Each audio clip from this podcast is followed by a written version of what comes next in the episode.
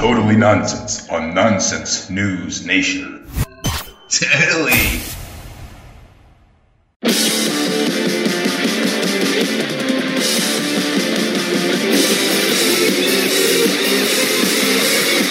Welcome back, ladies and gentlemen, boys and girls, kids and cadets, to another riveting edition of Totally Nonsense on Nonsense News Nation.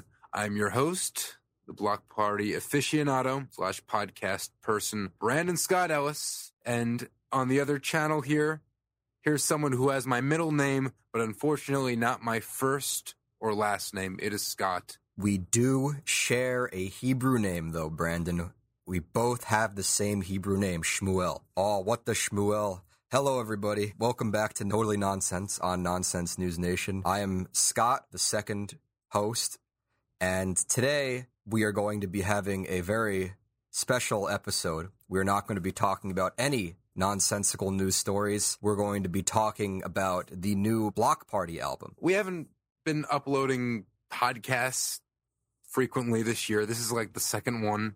So you'd think you'd want you'd want us to catch up with more nonsense and do some more funny stories, but I'm sorry that has to wait. One more podcast. I, I promise one more podcast. We'll get back to the flow. But before Nonsense News Nation, I had another love, Scott. So we're in a polyamorous relationship between Nonsense News Nation and Bloc Party. I've loved this band since I was in sixth grade, and now I'm 23, turning 24 in August. So let that put things into perspective. I know all their albums, all their songs left and right, the history of the bands, everything and anything. I'm like one of those 13 year old girls at a Beatles concert back in the 60s. So I'm, I'm, I'm pretty hardcore. So Nonsense News Nation is my platform to speak and relay my nonsensical uh, spiels. So I want to do that with Bloc Party. And Scott, thank you so much for letting me do this. And I know you have some opinions yourself on the new album Alpha Games. Right. Well, I would argue that music is also nonsense because it's kind of crazy to have an idea in your head for a song and then it just comes to life. And also, you were saying how you're, you're very much a fangirl for this band, like a 13 year old girl at a Beatles concert. And I was happy to come with you to a Bloc Party concert. And you reacted about the same way any 13 year old girl would at a Beatles concert, except you did not faint. But you, I'm sure you were pretty close to fainting at some point. Yeah, I mean, the the lead sing- singer during like the last encore song jumped up in front of me, and I was touching him. Everything was kind of a blur, so it's like I mentally blacked out. I just remember saying. I'm like, I'm, I'm such a big fan, and and then I, I don't know. Here's what I think happened. I think when Kele touched you, he sensed how badly you wanted a new Bloc Party album to come out. And so he got right hard to work at a new one with the band as soon as they got home from touring. And thankfully, that album came out. Well, Scott, it's really funny you mentioned that. So we saw them in 2019. They were going on tour to celebrate their first album. Why did it take over 15 years to celebrate that album? I don't know, but it's a good album. So they they had a tour uh, based on that, and it's a really pumped up, energetic album. It's you know a cult classic in the indie scene and rock music in general. I guess that energy was channeled. So when the band performed that, they were inspired to start making music as as a band. So I think they were planning on immediately making uh, the new album in 2020. And I remember on social media, it was like February into maybe March, they were advertising being in the studio writing music. So this is a band from London, England, but only three of the members are actually from London, England. The bassist Justin is actually uh, he lives in the United States, so it was very hard for him to get to England. So because of him, we had to wait six years.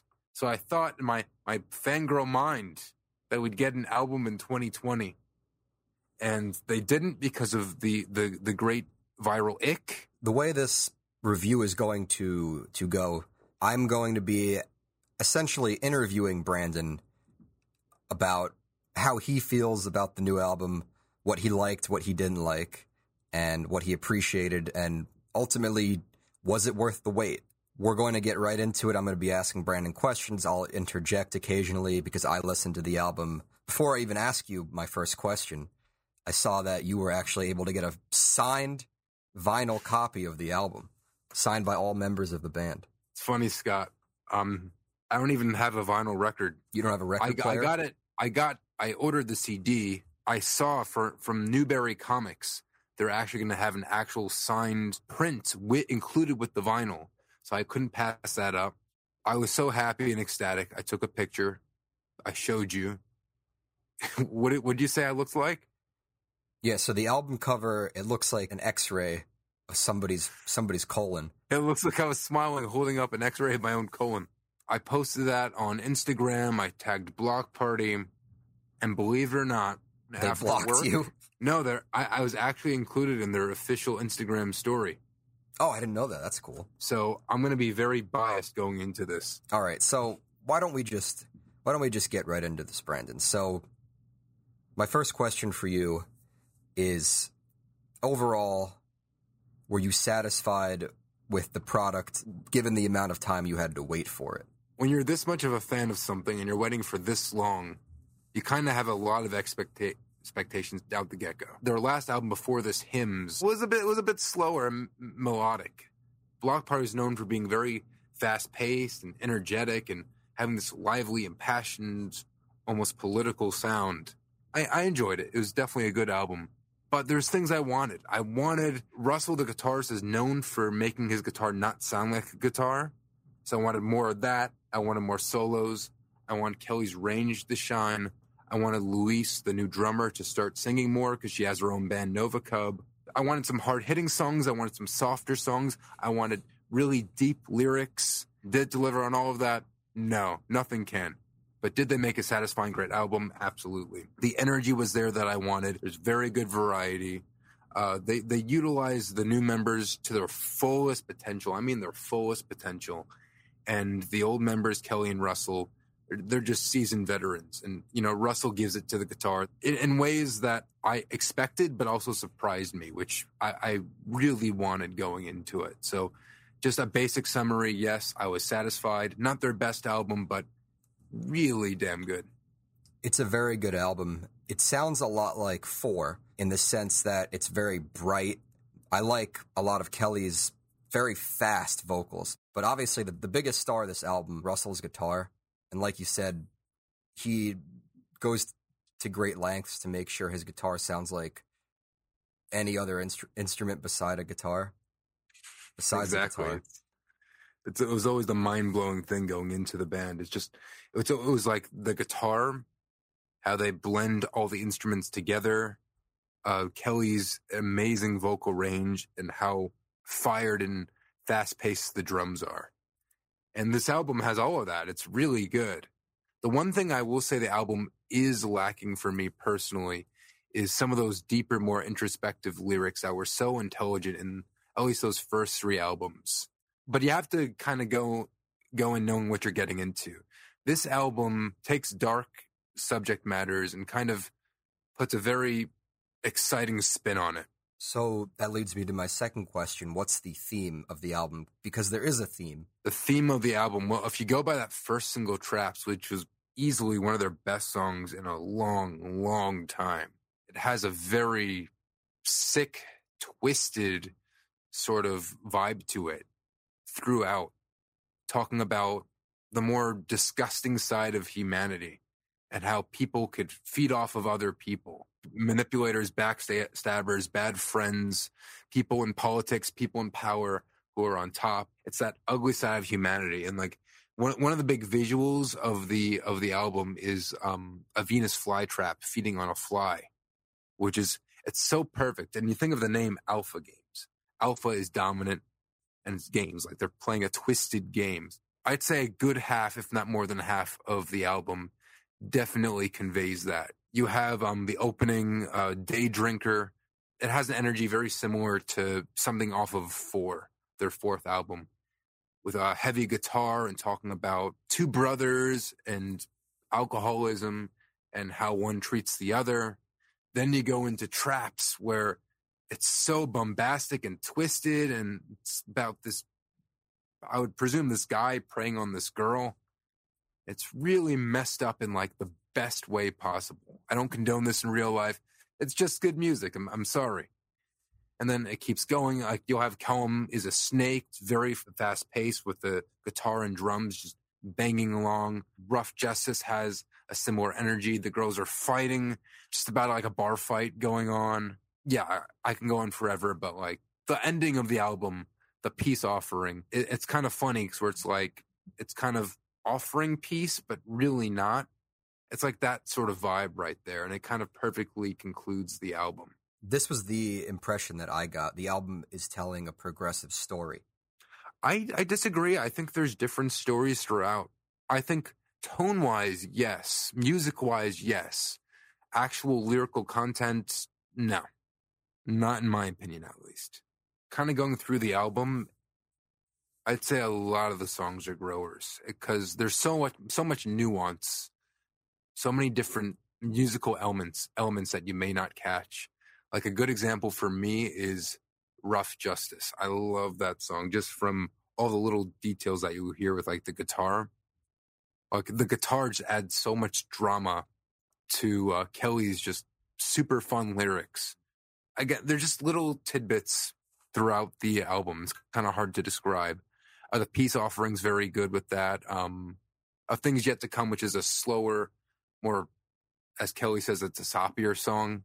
There's some vocal beats that are echoed throughout that you could pay attention to later on. So this definitely is an album that you want to listen to at least twice, definitely a few times, and play it loud as it needs to be played. Seriously.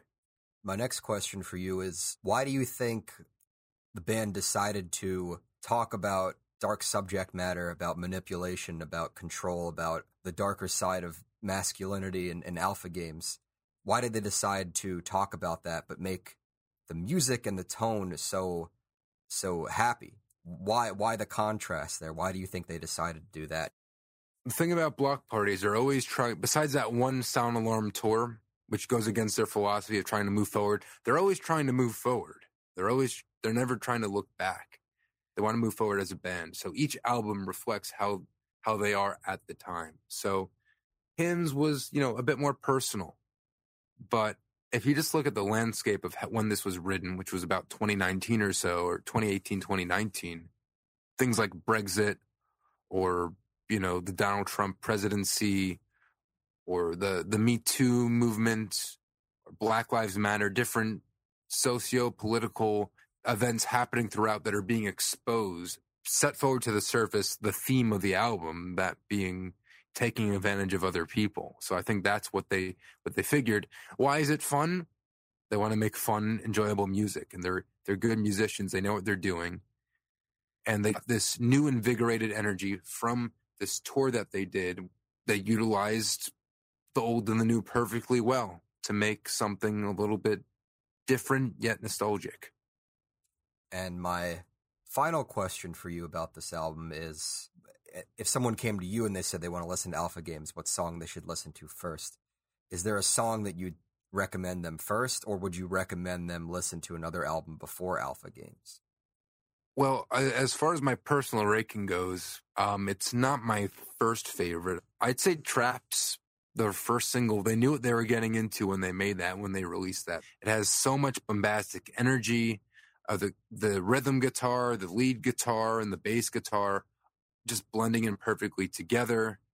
Uh, that chaotic drum energy that just you don't hear in a lot of other bands, especially indie bands that Louise brings.